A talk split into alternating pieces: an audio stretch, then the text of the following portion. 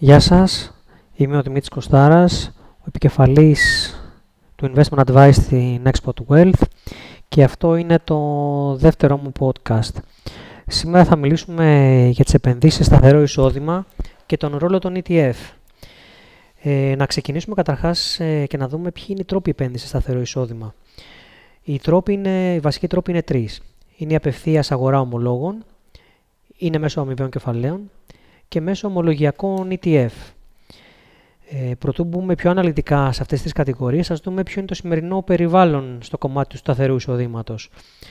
Όπως έχουμε δει εδώ και αρκετό, αρκετά μεγάλο διάστημα, τα επιτόκια στις περισσότερες αναπτυγμένες χώρες βρίσκονται αρνητικά ή στο μηδέν και από την πανδημία και μετά όποιες χώρες είχαν μείνει με κάποια θετικά επιτόκια είναι εξαναγκασμένες να τα έχουν μηδενίσει ε, και από ό,τι φαίνεται ακόμα και στο περιβάλλον πληθωρισμού που αντιμετωπίζουμε αυτή τη στιγμή ε, είναι πολύ διστακτικές για να προχωρήσουν σε κάποια αύξηση επιτοκίων καθώς η προτεραιότητά τους είναι μάλλον να μειώσουν ε, την, ε, το, τη, τη διαθεσιμότητα του χρήματος στην αγορά.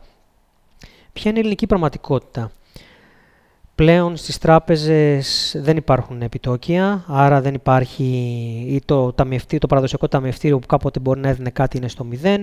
Οι προθεσμιακές καταθέσεις μεταβίας πρέπει να ξεπερνάνε σε κάποιες τράπεζες το 0,10%. Τα προϊόντα διαχείρισης διαθεσίμων, τα, παλιά, τα κλασικά money market που λέμε, είναι σταθερά αρνητικά περίπου στο μισό της περίπου αρνητικά κάθε ε, χρόνο. Τα έντοκα γραμμάτια τα οποία έχουν ατονίσει αρκετά είναι ε, οριακά αρνητικά και ακόμα και το δεκαετές ελληνικό ομόλογο που κάποτε είχε διψήφιες αποδόσεις, αυτή τη στιγμή είναι σε αποδόσεις κάτω του 1%. Πάμε τώρα λίγο να δούμε αναλυτικότερα τους ε, τρεις τρόπους επένδυσης. Ο πρώτος τρόπος είναι η απευθείας αγορά ομολόγων. Η επιλογή αυτή βέβαια χρειάζεται εξαιρετικά καλή γνώση ε, απευθύνεται σε επενδυτές με πολύ υψηλά ποσά προς επένδυση, καθώς απαιτείται πολύ μεγάλη διαφοροποίηση για να επιτευχθεί η σωστή διασπορά. Και υπάρχουν ε, σημαντικοί περιορισμοί, όπως ε, το εύρος των εκδόσεων σε ευρώ, καθώς οι περισσότερες εκδόσεις ευρωπαϊκές έχουν ελάχιστο ποσό 100.000 ευρώ. Ισχύουν διαφορετικά φορολογικά καθεστώτα ανακατηγορία ή χώρα ομολόγου. Για παράδειγμα, πολλά Ιταλικά ομόλογα έχουν 30% παρακράτηση ε, στον τόκο και η απώλεια του κεφαλαίου μπορεί να φτάσει στο 100% αν ο εκδότης αθετήσει την πληρωμή του. Ε, άρα η, η συγκεκριμένη κατηγορία νομίζω ότι απευθύνεται κυρίως σε, ε, αν θέλει να γίνει κάποιος να κάνει σωστή δουλειά, ε, να έχει αρκετά μεγάλο ποσό προς επένδυση. Ο δεύτερος ε, πιο απλός τρόπος και πιο ε, ο κλασικός είναι μέσω αμοιβαίων κεφαλαίων. Ε, εκεί υπάρχουν δύο, δύο κατηγορίες. Υπάρχει η κατηγορία των ελληνικών ομολογιακών αμοιβαίων κεφαλαίων, ε, όπου ουσιαστικά τα, η, κατηγορία των ελληνικών ομολογιακών αμοιβαίων κεφαλαίων ταυτίζει ε, την επένδυσή τους σε ή κρατικά ομόλογα ή σε εταιρικά ομόλογα. Και πάλι έχουμε πάρα, πάρα, πάρα, πάρα πολλούς περιορισμένους εκδότες, παρόλο που γίνεται μια προσπάθεια από, μικρούς, ε, από μικρότερες εταιρείες να εισέλθουν στην αγορά του σταθερού εισοδήματος και να εκμεταλλευτούν το κομμάτι των, ε, των μηδενικών επιτοκίων, καθώς μεγάλη κατηγορία των επενδυτών στρέφεται προς τα εκεί.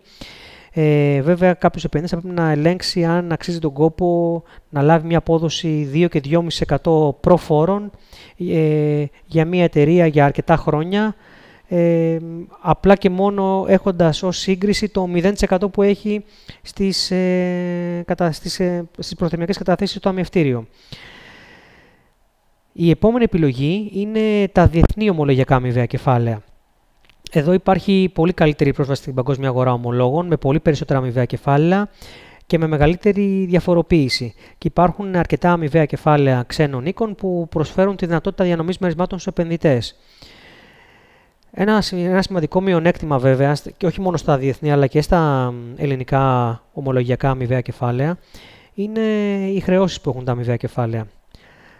Αν εξαιρέσουμε ή αν βάλουμε στην άκρη της προμήθειας εισόδου που είναι αρκετά υψηλές, που μπορεί να κυμαίνονται από 1 έως 1,75%, τα ετήσια έξοδά τους είναι κατά μέσο όρο από 1,20 μέχρι 1,70%. Όπως είπαμε και πριν, με πάρα πολλά κρατικά ομόλογα αρνητικά τα ε, εταιρικά ομόλογα κοντά στο 0 και τα ομόλογα χαμηλότερης διαβάθμισης στο, τα ευρωπαϊκά γύρω στο 3%, καταλαβαίνετε ότι είναι πάρα πολύ δύσκολο κάποιος μακροχρόνια να μπορέσει να εξασφαλίσει αποδόσεις, καθώς ένα μεγάλο κομμάτι αυτής της μεικτής απόδοσης παρακρατείται ουσιαστικά από τα έξοδα του αμοιβαίου κεφαλαίου. Επίσης, πάρα πολλοί διαχειριστές, ε, είτε για εμπορικούς λόγους είτε λόγω του κανονισμού διανομής τους, που τους αναγκάζει να αναπροσαρμόζουν ετησίως μόνο τη μερισματική τους πολιτική, διανέμουν υπερβολικά υψηλότερο μέρισμα από αυτό που εισπράττουν σε σχέση με τα ομόλογα που διακρατούν, με αποτέλεσμα να δίνουν διαχρονικά και ένα μέρος του κεφαλαίου.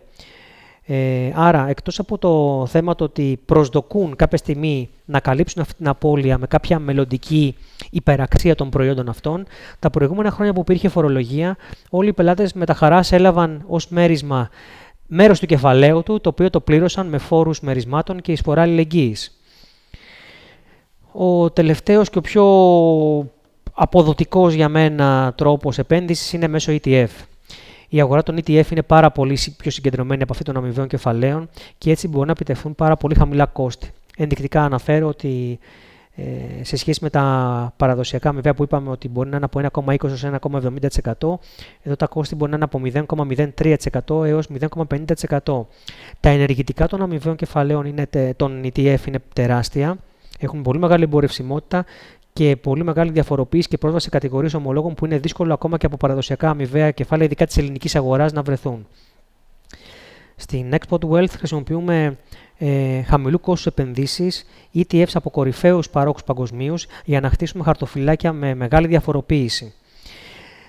Ενδεικτικά αναφέρω ότι στις ε, πιο συντηρητικές μας στρατηγικές όπως είναι η Secure Plus, η Conservative, χρησιμοποιούμε ETF από παρόχους όπως είναι η iShares, η Vanguard και η State Street με τεράστια ενεργητικά, πολύ μεγάλη ε, εμπορευσιμότητα και διαφοροποίηση και σε χώρες και σε κατηγορίες ε, με αποτέλεσμα να αισθάνομαι να, να μπορούμε να επιτυγχάνουμε θετικές αποδόσεις διαχρονικά, κυρίως λόγω της επιλογής των ETF, καθώς πλέον και η επόμενη δεκαετία αναμένεται να είναι πάρα πολύ δύσκολη και το σταθερό εισόδημα και στην εποχή που ζούμε ότι πλέον εκτός από το πρόβλημα των μηδενικών επιτοκίων έχουμε και πάρα πολύ ψηλό πληθωρισμό, άρα ακόμα και αν τα ονομαστικά επιτόκια καταφέρουν να ξεφύγουν πάνω από το μηδέν, νομίζω ότι σε πραγματικούς όρους μετά τον πληθωρισμό οι πραγματικές αποδόσεις θα παραμείνουν αρνητικές για πάρα πολύ μεγάλο διάστημα.